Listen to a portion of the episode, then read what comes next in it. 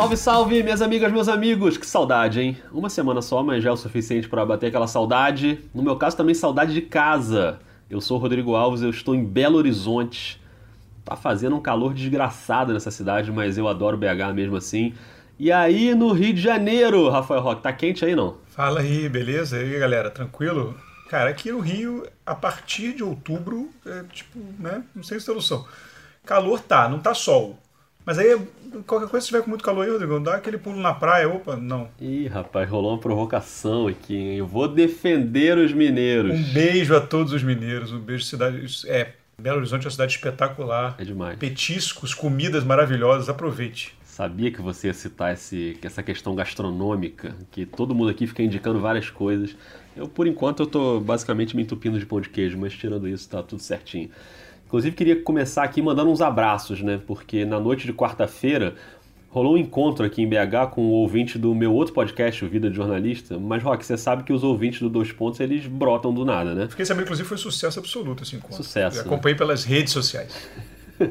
Foi sucesso. Mas assim, queria mandar um abraço, por exemplo, o Vinícius, Vinícius Melo, que ele chegou já no finzinho, fez um esforço para dar uma passada lá, o ouvinte do Dois Pontos, foi bem legal, um abração para ele.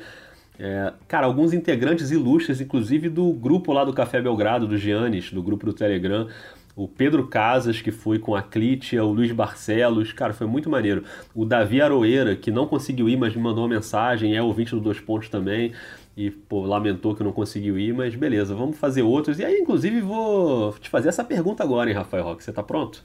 Tô pronto, tô pronto. A pergunta é: vamos ou não vamos armar um encontro com o 20 do Dois Pontos? Vamos, vamos. Né? Vamos lá. Eu acho, que, eu acho que já passou da hora. Também Vai acho. ter que ser Rio de Janeiro, pelo momento. Rio de Janeiro. depois, de a gente, Janeiro. depois a gente migra. Depois a gente faz a turnê nacional. É isso. Primeiro, mas eu acho que já tá. Já, já, já, já viu isso aí, uma. Já rolou, já começaram a rolar uns pedidos aí. Já, já- É isso já- aí. na- na- nas grandes redes. Acho que, acho que é uma boa ideia, boa ideia. Talvez um projeto aí, se não ainda até o fim de 2019, que já está praticamente acabando, mas logo para o início de 2020. É, de repente, virando o ano aí, a gente arma essa bagunça, hein? Queria dizer que estou gravando aqui, se, se subir um. Estamos por essa circunstância de interestadual, Ah. estamos gravando remotamente. Né? É, pode subir um som do meu filho a qualquer momento aqui. Estou gravando no quarto dele e ele está aqui brincando aqui atrás. Porque a qualquer momento pode subir um som fofo aí. Vamos ver. Confesso que eu tô torcendo por isso, né? Mas tudo bem. Agora, Rock, hoje a gente tá aqui para falar de coisa boa. Né? O último episódio estava um pouco para baixo, né? Com Golden State. Hoje a gente tá aqui para falar da Seleçãs. O magnífico Phoenix Suns de Steve Nash e Amaro Stoudemire. Não, não é. Não é esse. Não é também aquele do Charles Barkley, do Dan Marley. É esse Phoenix Suns atual, do Devin Booker, do Rick Rubio, do Aaron Baines, que abriu a temporada voando, tá com cinco vitórias em sete jogos.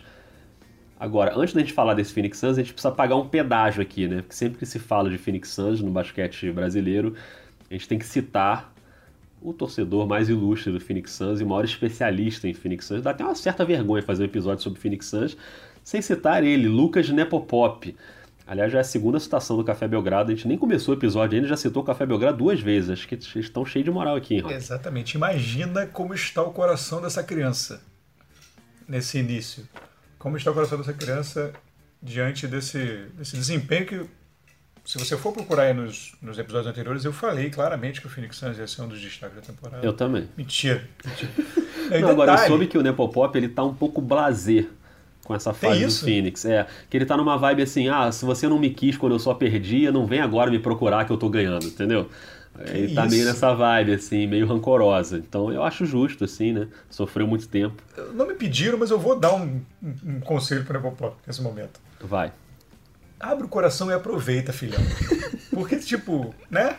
A gente torce para que seja constante, mas para o histórico recente não diz muito nesse sentido. A gente está aqui para mostrar hoje que isso pode ser sustentável.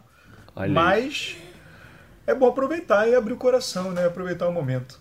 Bom, e queria dizer também que já tô torcendo para o Dois Pontos não cumprir o seu papel tradicional de zica braba, né? Que é uma característica nossa, porque o Phoenix joga na quinta-feira contra o Miami, que está embalado.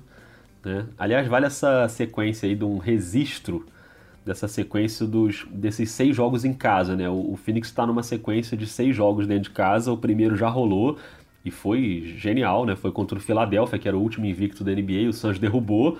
Agora tem o Miami na quinta-feira, depois tem o Brooklyn, o Lakers, o Atlanta e o Boston. Ou seja, Rock, é, se dá para chamar de prova de fogo, é isso aí, né? É, vai, vai chegar, é, iria chegar né, nesse, né, nesse momento, e ainda vão, ainda vão acontecer outros momentos como esse na temporada, porque um dos argumentos para esse início bom do Phoenix, de quem não é muito. de quem é um pouco cético com relação a esse, esse desempenho, é justamente que o início foi um pouco mais light. Né? Tem essa vitória sobre Filadélfia, eles ganharam dos Clippers também. É, vamos dar uma passada aqui então. Até agora teve a vitória sobre o Sacramento, né, no primeiro jogo. Depois, a questão que eu acho que também pesa a favor do Phoenix é que as derrotas foram muito apertadas. Então, assim, perdeu para o Denver por um ponto na prorrogação, perdeu para o Utah por um ponto também, um jogo muito apertado. E aí ganhou do Clippers, né, que foi essa vitória que você citou, que foi bem emblemática, o Clippers não tinha perdido ainda. E aí depois, nos últimos três jogos, pegou o Golden State e o Memphis, que né, o Golden State já bem capenga, e essa última vitória sobre o Philadelphia. Então, assim, não, não é um calendário super difícil, mas tem umas vitórias aí bem expressivas, né? A do Philadelphia, a do Clippers. E esses dois jogos aí contra Denver e Utah, que são forças da conferência, o Phoenix competiu ali até o fim, perdeu por um ponto, levou o Denver à prorrogação.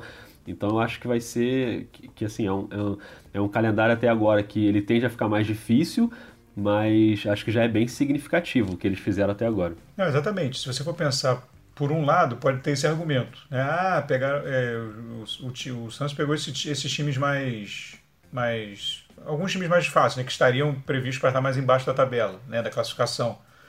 Mas ao mesmo tempo tem essas, derro essas derrotas por um ponto cada uma de times que são favoritos ao título. Né? É, Denver e Utah tá um pouco menos, mas assim, são times que estão lutando para brigar ali no mando de quadra no, no Oeste. É. É, e, então, assim, as vitórias sobre Clippers e Filadélfia também. Sim, né? sim, não, é, não, essas a parte. Eu digo assim, o, ele é a parte discutível, né? E, é, e tem essa parte que é encorajadora. Ou seja, podia estar 7-0, amigo.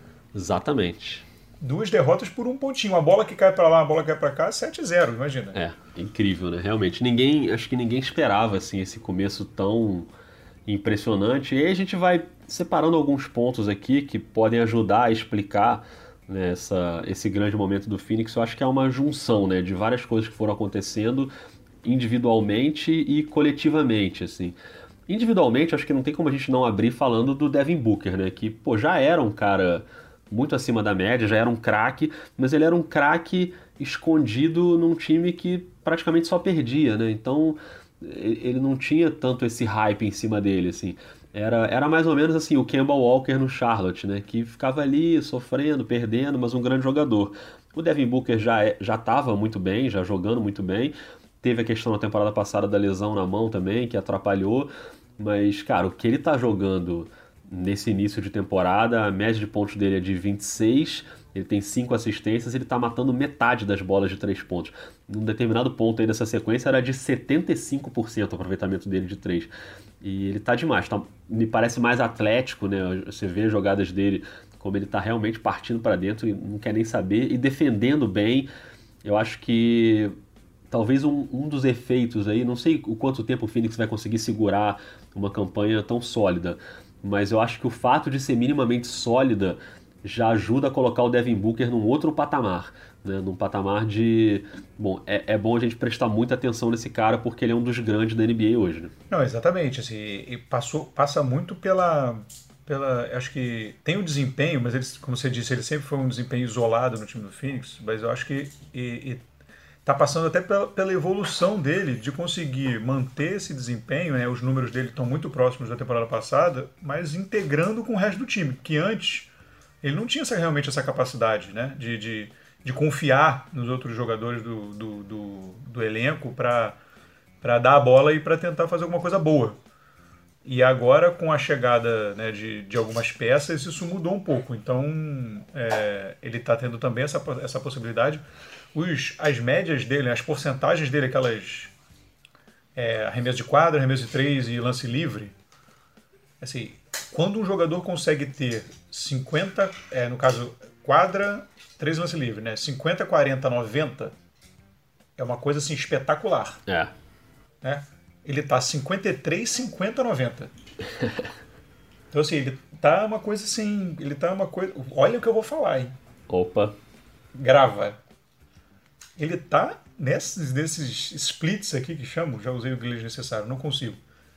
Ele está nível Steve Nash, amigo. Que isso. Está, está fazendo o torcedor relembrar Steve Nash. Do, do, dizendo no split, tá? não no jogo. Enfim, vamos com calma. É, o estilo de jogo é bem diferente, mas os, pois é. a estatística. Não, e torcedor do Phoenix, quando lembra o Steve Nash, já fica feliz imediatamente, né? Porque é a última grande geração aí do Phoenix Suns. Né? Não, e o Devin Booker é um cara assim. Bom, o Devin Booker é um cara que já meteu 70 pontos, né, num jogo. Eu acho que assim tem, tem alguns parâmetros. Um cara que mete 70 pontos no jogo, ele não pode ser um cara mais ou menos. Assim, não vai acontecer. Né? 70 pontos é, é uma coisa muito acima da média.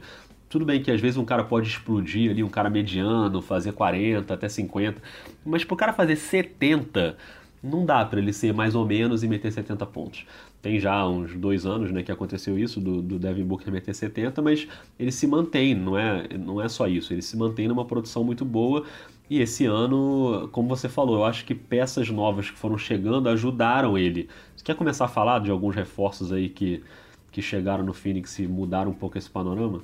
Eu quero, cara. Assim, eu quero assim, eu acho que é, é, é muito importante só para completar essa, essa parte do Booker. E aí eu acho que já já colocando o primeiro o primeiro reforço, assim, é, que é para mim assim muito importante com a chegada do Rick Rubio, principalmente na produção ofensiva. Ele também é um, é, é um bom defensor, mas numa, numa produção numa produção ofensiva que é o como você falou, o pontuador ele sempre foi mas o, o, o Booker está tá desenvolvendo uma inteligência interessante no passe.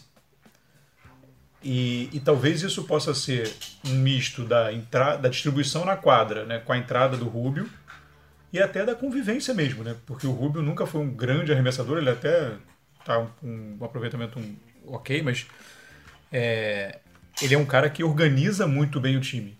É, ele, ele o, o Booker, acho que talvez pela convivência, talvez pela, pela, pelo espaçamento na quadra, ele está conseguindo ser ele está conseguindo melhorar muito essa, essa inteligência do passe, da hora de jogar ali no poste baixo, da hora de conseguir equilibrar bem nas penetrações, é, o, o passe para fora para o arremesso, então assim de outros jogadores, né? Então assim, eu acho que ele esse fator aí que eu acho que é o talvez seja o mais determinante na atuação do Booker, além da produção de arremesso que ele já sempre teve. E com relação aos reforços que chegaram, assim, tem o Rubio, a gente vai desenvolver mais o Rubio, o Benz, eu acho que está sendo muito importante, principalmente com a ausência do Eiton, né? Mas, assim, o para mim, por enquanto, nas, dos caras que chegaram, não, não, o destaque não está ali dentro das quatro linhas. Para mim, Monte Williams está uma participação assim inacreditável na mudança de postura do time. Entendeu? Eu acho que assim, o time mudou a postura, aquilo que a gente fala da, do ambiente da franquia contaminar às vezes o elenco, né? E o, Phoenix sofre muito isso por causa do dono completamente louco que eles têm. É aquela mentalidade perdedora, e muito tempo tancando, e aquilo contamina. E, e o Monte Williams parece ter dado uma sacudida muito boa ali nesse, no, no elenco e com o, o, a chegada de mais gente, de mais gente nova, né? Com outra cabeça, deu uma arejada e assim, o time está com outra postura, correndo atrás, se jogando no chão para pegar a bola, marcação fora, mais, mais pressão, engajada, desviando o passe, roubada, tentando roubada, saindo em transição assim, é, é, é uma postura completamente diferente e para mim isso se deve muito à chegada do Monte Williams e que para ele é incrível, né? Porque aquilo que ele passou ano passado, uma situação muito chata com aquela saída lá do New Orleans, com aquela questão do, do Anthony Davis e tudo mais, assim, acho que, enfim, para ele também é uma recompensa diante disso que ele passou. É, também acho fundamental o trabalho do Monte Williams, acho que é talvez seja o grande, o grande ponto de mudança do Phoenix, principalmente pela defesa, né, que eu acho que ele deu uma acertada na defesa do time. E, e, acho que isso tem a ver um pouco também com os reforços que a gente falou. O, o Rick Rubio, como você falou, é um bom defensor. É, não é muita característica dele o arremesso, mas ele começa muito bem, né? ele está matando 40% de três. Né? Não sei se ele vai manter isso durante muito tempo.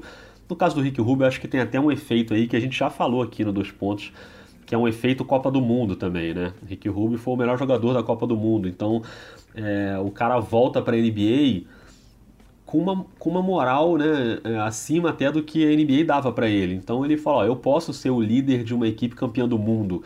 E, e o que o Phoenix precisa dele é que ele seja um líder, né? um líder na quadra, um líder de jogo. Ele, tá, ele é um cara de 8,5 nas assistências, está distribuindo muito bem o jogo. E o Aaron Baines, que você citou, que é mais uma peça defensiva que corrobora essa questão do Monte Williams ter acertado a defesa, é um ótimo defensor e sempre foi. E também é um cara que espaça para chutar, né? Ele, ele é o terceiro cestinha do time, ele tem 15 pontos de média e ele está matando 48% nas bolas de três. Que a gente não sabe também o quanto o Baines e o Rubio vão conseguir manter esses arremessos, mas por enquanto tem sido fundamental, porque se você tem essas ameaças né, com o seu ataque, podendo ameaçar a defesa adversária desse jeito, tipo, cara, você vai ter que ir lá fora marcar o Baines, amigo. Você não vai poder deixar ele sozinho lá, porque ele está matando bola de três, e é uma característica dele mesmo. E aí até cria essa questão de como vai ser quando o Eiton voltar, né? Porque o, o Eiton está cumprindo aí uma suspensão de 25 jogos, né? Por doping, a questão do diurético lá, né? Que ele caiu no doping. E, e o DeAndre Ayton é, um, é uma cara do futuro da franquia também. Não, não dá para achar que ele vai voltar e vai ser banco e vai ficar ali numa função de coadjuvante do Bend. Não, não é isso. Ele vai ser mais uma peça nessa engrenagem aí do Monte Williams. Mas, por enquanto, o Baines é, é claro que assim, não dá para comparar o talento dele com o do Devin Booker, principalmente, e nem com o do Rick Rubio. Mas talvez o, o maior impacto no esquema do time seja do Baines, né? Seja para defesa, seja para os bloqueios, que ele é muito bom, ele segura muito o Devin Booker para passar no bloqueio e chuta de três, é um cara que eu gosto muito. Eu já gostava dele na época do Boston, eu lembro de ficar é, brincando com pessoal do Boston que não curtia muito ele, Daniel Brugger, nosso coordenador do Sport TV, que ficava pegando no pé do Aaron Baines. E eu gosto desse jogador, acho que ele está se encontrando agora. Então, assim, tem esses nomes principais. E outros nomes, né? Tipo o Kelly Oubre, que não é reforço desse ano, que já tinha ido para o time na temporada passada, também está muito bem. O segundo cestinha do time, com 17 pontos por jogo.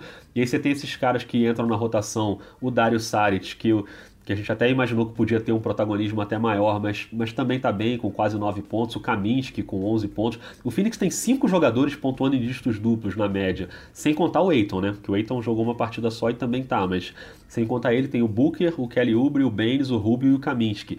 E ainda tem o Saric, que tem 9 pontos, então tá muito perto ali. Então acho que no geral o que a gente está vendo é um elenco bem interessante, comandado por um técnico que melhorou muito a defesa e que, como você falou, acho que ele tem uma história bonita para construir nessa temporada. Assim, eu estou bem otimista com o que o Monte Williams pode fazer. É, são, são jogadores, né?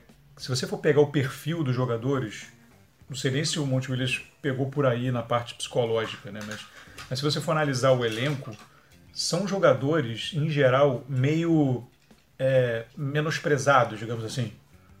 Né? Todos eles são jogadores meio questionados com algum tipo de, de questionamento chegaram ali, né? Tipo, o Rubio sempre tem essa coisa, ah, mas o arremesso, ele, ele sempre parece que foi tratado na NBA menor do que ele é, o que ele se considera, por exemplo, para a questão do basquete europeu. Ele parece, ele sempre tem um, uma coisa ali. O Saric foi draftado como uma coisa, como um jogador que ia ser um, né, um talentosíssimo, não sei o que. Aí também ali, ali, ali agora em Filadélfia ficou meio, meio, meio estranho. O, Ubre também tem um pouco disso. Então, se você for parar para pensar. É, o Baines também. O Baines, o Caminhos, que nem se fala. Né? Então, assim, você, são jogadores que são meio com esse perfil. De repente se juntaram ali e conseguem achar uma química de time mesmo, né? De, de, de, de elenco para levantar essa bola.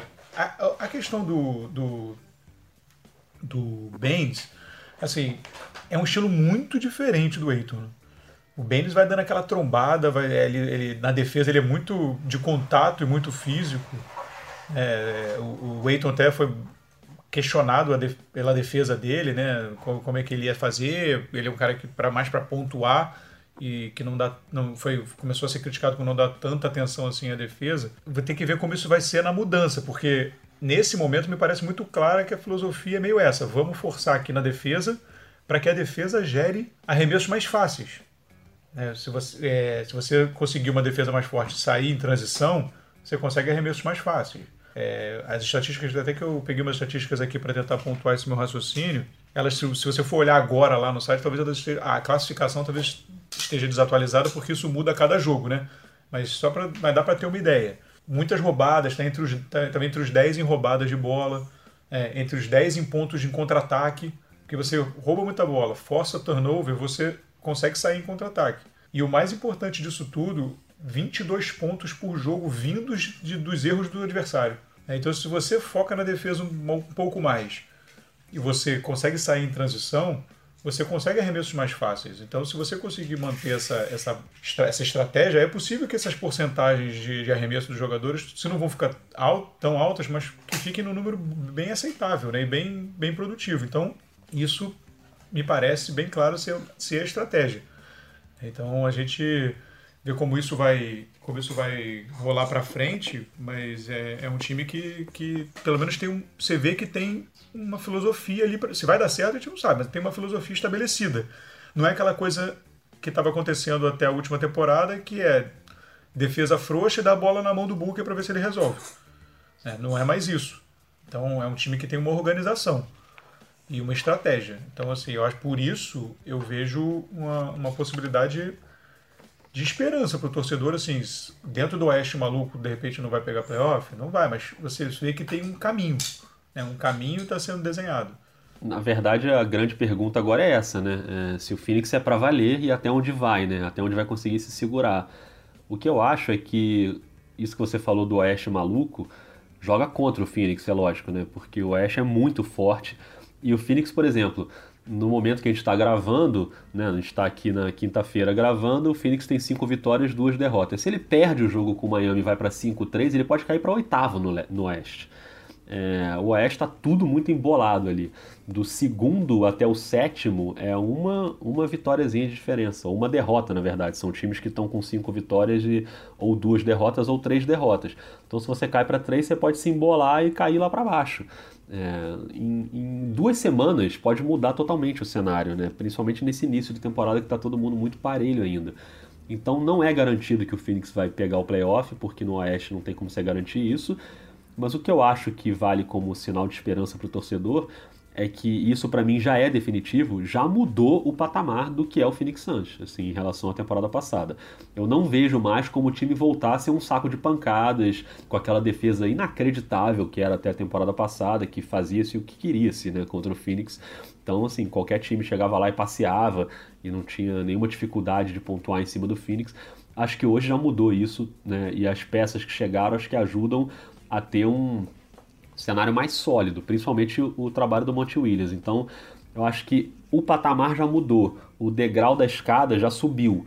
Então, o Phoenix hoje, para mim, já é um time competitivo no Oeste. Ainda que seja o futuro dele nessa temporada ser um time como foi, sei lá, o Sacramento na temporada passada, né? Que não, não, não entrou no playoff, mas brigou ali e era um time que não era fácil de vencer.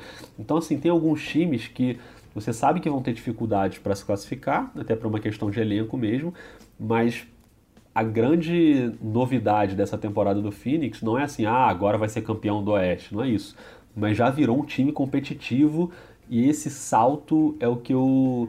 Eu até esperava uma mudança, a gente falou isso no primeiro episódio lá de previsões, que a gente esperava um Phoenix melhor, mas eu acho que foi um salto maior do que a gente esperava e hoje é um time que deixa de ser um saco de pancadas, um time vergonha, para ser um time competitivo, legal de ver, tá, tá um time bacana de ver e que vai incomodar um monte de gente aí, mesmo nesse oeste tão forte, eu acho. Sim, sim. E, e, são, e são coisas diferentes, né?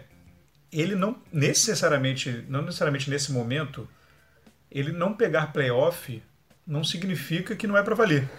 Isso. Né? Assim, ele pode ser totalmente para valer e no Oeste não pegar playoff vai ficar ali já na, beliscando e tal, e montar uma fundação para outra temporada e ir construindo. É, eu acho que isso, isso, isso é o mais importante do raciocínio. Né? Que era um que, o que a gente esperava do Sacramento na temporada passada e que tomou um caminho inverso. Né? A gente esperava Exatamente. que o Sacramento desse o salto nessa temporada e o Sacramento começou muito mal. Né? Exatamente. Nesse momento, é, como você falou, tudo muito embolado, então uma vitóriazinha para lá e para cá muda muita coisa. A tendência é que com o acúmulo de jogos, isso se dilua um pouco e a gente consiga ter uma noção um pouco melhor. Nesse momento, no momento que estamos gravando, 5-2, o Phoenix está ganhando 71% dos, de, aproveitamento dos, seus, né, dos jogos. Isso a gente está falando de 56, entre 55 e 57 vitórias. É bem pouco provável que o Phoenix chegue a esse número de vitórias. É, não, seria, um, seria uma coisa assim realmente inacreditável, né? Uma, um, um, salto assim assombroso. Mas eu acho que dá para pensar ali, talvez até numa campanha positiva. É, dê, dê para pensar ali numa, numa coisa assim. O que já seria, já seria ótimo, né? Assim, já seria uma coisa é, destacável na evolução do time. Nesse, na classificação em si, né, nesse momento, é, você tem alguns componentes ali também que, sem tirar tirando zero o mérito do Phoenix, mas você tem alguns componentes ali que ainda podem se ajustar. Por exemplo, nesse momento, o Phoenix está na frente do Clippers. Né? É, ninguém espera que o Clippers vai ficar lá embaixo. É, você tem o Houston, que começou devagar também, que esperava-se um pouco, o desempenho um pouco melhor. O Jazz. O Jazz, você tem um que também está abaixo, você tem um time que era cotado e está fora da disputa, que é o Golden State Warriors, né, depois da lesão do Curry. Então, assim, você tem aí, é, se você colocar esses quatro times dentro da previsão do que se pensava, você já bota o Phoenix mais ou menos em oitavo, nono. Né? Se é, porque você pensar... ainda tem times aí como, por exemplo, San Antonio e Portland, né, que são times que geralmente são competitivos também e que Sim. também estão abaixo do Phoenix hoje. Então, o Oeste, cara, não é, não é para principiante. É, ele se aproveitou bem, assim, o Phoenix não tem nada a ver com isso, né? Tá fazendo claro. sua pontuação e um abraço. Se vocês estão começando devagar, um abraço.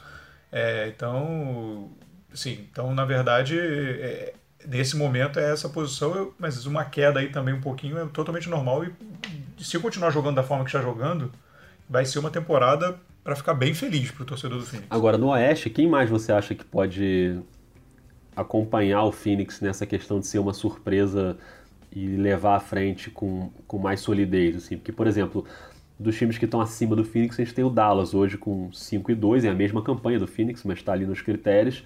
E é, pelo menos no, no, no, oeste, né? E aí mais para baixo você tem o Minnesota que começou muito bem, mas já está 4-3, perdeu os últimos dois jogos e acho que já caiu um pouco ali, já tomou um pequeno choque de realidade. Você acha que o Dallas tem caixa também para levar longe? Cara, o Dallas, o Dallas, a gente conversava na, nas previsões, né, que dependeria muito do entendimento do Porzingis com o Doncic, né? De como o Porzingis viria da lesão, ficou mais um ano e meio sem jogar, né? De como ele viria da, da recuperação da, da lesão da cirurgia. E assim, esse início tem sido realmente animador, né? Então, então é um entendimento muito bom. O, o, o Doncic fazendo triplo-duplo aí, igual igual beber água. Tá? Então, assim, e, e, e o Porzingis contribuindo bem, né? Contribuindo bem, de forma sólida. Então, o Dallas, é, eu acho que existe uma chance, cara, de, de mantendo esse... Porque, assim, vem jogando bem, né? Então, assim, se, vai ter um aproveitamento alto. Então, assim, a chance de playoff, se mantiver esse nível de jogo, é, é bastante considerável. Eu ouvi uma notícia aí recentemente que eu fiquei meio tenso. Qual foi? Que, que o Dallas estaria de olho no Chris Paul. Olha aí. Assim, pois é, assim, talento é sempre talento, mas aí você vai tirar a bola da mão do, do Doncic, ah. assim, é um troço, vai, você vai né, diminuir o pace, vai jogar bola na mão do Doncic, é meio complexo. Então, assim, mas, enfim, vamos ver como as coisas vão se desenvolver. Mas o Dallas eu acho que é um time que entra, esse time azeitado como parece estar nesse momento, se conseguir manter isso, entra numa briga aí pra, por vaga de playoff. Né?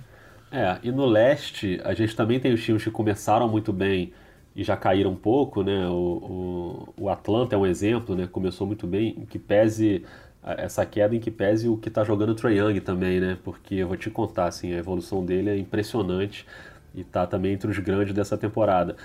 Mas o time que talvez seja o Phoenix Suns do, do leste talvez se esperasse mais já, né? Na expectativa não, não dá para dizer que é a mesma. Eu acho que já se esperava mais, mas que tá indo muito bem também é o Miami, né? Que justamente é o, o time que enfrenta o Phoenix Suns na noite de quinta-feira. Não sei em que momento você está ouvindo esse episódio.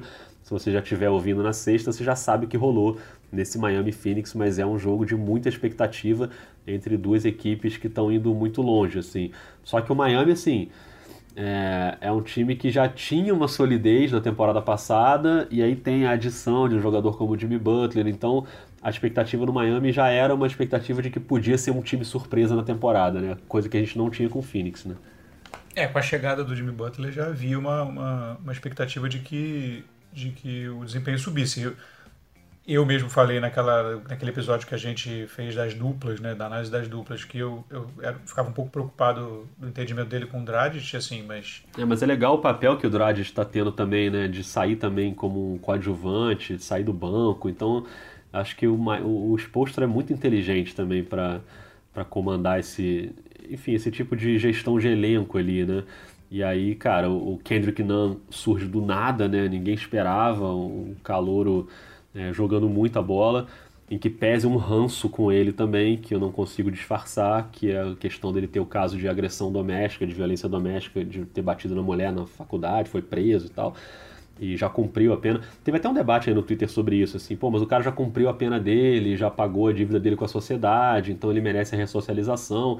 E eu, pessoalmente, sou 100% a favor de ressocialização de presos e de quem comete crimes. A questão aí, para mim, é você ter um emprego num lugar em que você é visto como referência por jovens, por crianças. É, eu acho que a NBA é muito permissiva com isso. Né? É um caso, para mim, é, eu vou fazer uma comparação aqui que não cabe no tipo de crime, né? que é o goleiro Bruno, por exemplo, que assassinou uma pessoa e tal. E eu sou totalmente a favor ele ter ressocialização dele, mas não num time de futebol. Porque time de futebol gera cenas como a gente viu recentemente, a torcida gritando o nome dele, tratando como ídolo, e aí é uma referência que eu não quero, eu prefiro que as pessoas não tenham. Então, um jogador que bate em mulher, que, é, que estupra e, enfim, qualquer tipo de violência doméstica ou violência contra a mulher, para mim a NBA tinha que ter uma, uma, uma regra muito mais rígida em relação a, a, não permitir que esse cara fosse um ídolo da NBA, assim, não, não dá, não dá. Ele pode ter o trabalho dele, pode se reintegrar na sociedade, cumpriu a pena dele, ok, beleza, mas você trabalhar com idolatria depois de ter espancado uma mulher, eu não sei, eu, eu prefiro que não aconteça, mas enfim, isso é um, um outro debate é, aí, mas... É, é, isso acontece muito, e, e na, por exemplo, a NFL, por exemplo, é um... Nossa, total. É constrangedoramente conhecida pela pela leniência nesse sentido, mas assim, é, o que acontece quando isso sobre isso que você falou da, da, idolatria e tudo mais, e principalmente, e aí não dá para você separar uma coisa da outra, na minha visão, o esporte, pensando, por exemplo, no caso do, do goleiro Bruno, e, que é o futebol, que é até. Mas no basquete na, nos Estados Unidos funciona um pouco como isso também. O esporte ele tem uma relação muito é, importante até para a galera de, de pessoas que têm menos oportunidades e que têm é, enfim, menos acesso. Já, e já são pessoas que, de alguma forma, acabam sendo mais é, vítimas e com contato maior com esse ambiente de violência. E se você. Acho que me fugiu a palavra, mas se você é, dá, dá, abre espaço para isso, se você permite isso, né, é, esse tipo de esse comportamento e é permissivo com isso, você cria uma, um ambiente de que, ah, então então tudo bem, né? Eu posso continuar fazendo aqui. Eu, você cria um ambiente, você cria um ambiente muito, muito perigoso né? né nesse sentido. Então assim, eu, eu acho bem complicado também. Eu acho que essa galera dá é, é exemplo, é, é, é não dá para ser, não dá para ser o mesmo tratamento. Não tem como. É isso. Rock, a gente prometeu que a gente ia falar de coisa boa nesse episódio, né? Não, então, então, vamos fechar, então vamos fechar. Vamos voltar pra gente fechar de um bom motivo. Assim, olha, o torcedor do Phoenix tem muita muito motivo para ficar animado, principalmente porque para o torcedor do Phoenix, para todo mundo, mas principalmente para o torcedor do Phoenix, voltou a ser divertido, né? Voltou a ser divertido ver os jogos, assim, mesmo que não chegue lá em playoff e tal, mas se mantiver esse nível de jogo, vai ser divertido ver. É uma coisa que já começou de levinho no fim da temporada passada, teve uma sequência ali, mas muita gente acreditou a já todo mundo pensando em playoff, e aí os outros times e tal, mas já teve uma sequenciazinha ali no final da temporada passada e, e é um trabalho que vem se, se desenvolvendo.